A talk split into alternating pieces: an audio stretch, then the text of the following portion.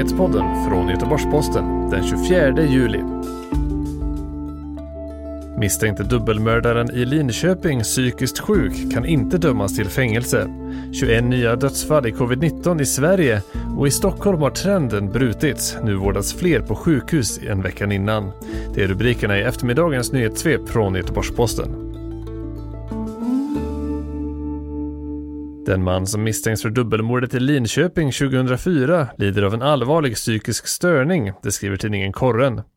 Den rättspsykiatriska utredningen visar att mannen led av störningen redan när morden begicks för 16 år sedan. Och Rättsmedicinalverket, som fattat beslutet, anser också att det finns risk för att mannen återfaller i allvarlig brottslighet. Beslutet betyder att den 37-årige mannen inte kan dömas till fängelse.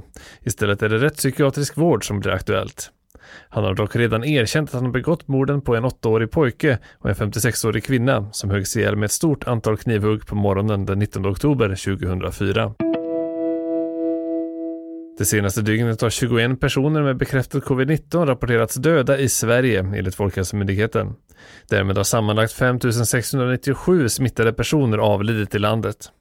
Totalt har 78 997 personer bekräftats smittade sedan pandemins start, vilket är 234 fler än i torsdags. Efter att antalet patienter som vårdas för covid-19 i Stockholm minskat under lång tid har det nu skett ett trendbrott. Den här veckan har det istället skett en ökning av antalet från 72 till 88 patienter enligt en lägesrapport från regionen.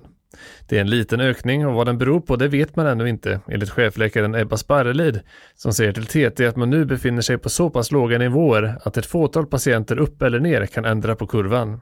Hon uppmanar dock alla att följa Folkhälsomyndighetens rekommendationer för att undvika att smittspridningen tar fart igen. Norge öppnar upp för resande till och från flera regioner i Sverige, men för resor till och från Västra Götaland är dörren fortfarande stängd. Det meddelade den norska regeringen på en pressträff idag. De regioner som Norge nu öppnar upp för är Värmland, Kalmar, Örebro och Östergötland.